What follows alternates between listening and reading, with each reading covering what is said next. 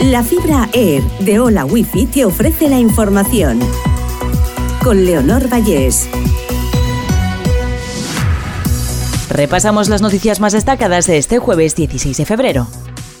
Moscú rompe con 21 tratados del Consejo de Europa. Esta ruptura afecta a numerosos convenios europeos para la protección de los derechos humanos, aunque el Kremlin mantendrá por ahora su colaboración en algunas áreas de cultura, deporte y lucha contra el terrorismo.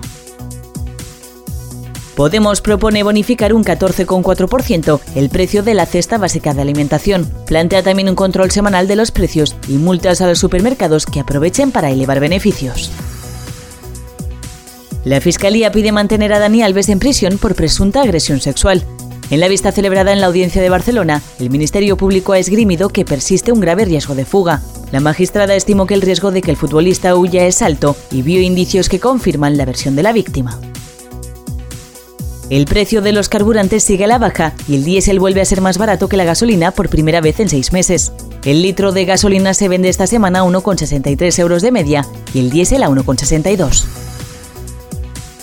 La Agencia Estatal de Meteorología anunció un subidón de las temperaturas y la llegada de calima a la comunidad valenciana. Las máximas rondarán durante varios días los 17 grados en puntos de la costa y el aumento será considerable durante el fin de semana en el interior. Hola Wi-Fi, velocidades de fibra, vivas donde vivas, te ha ofrecido la información.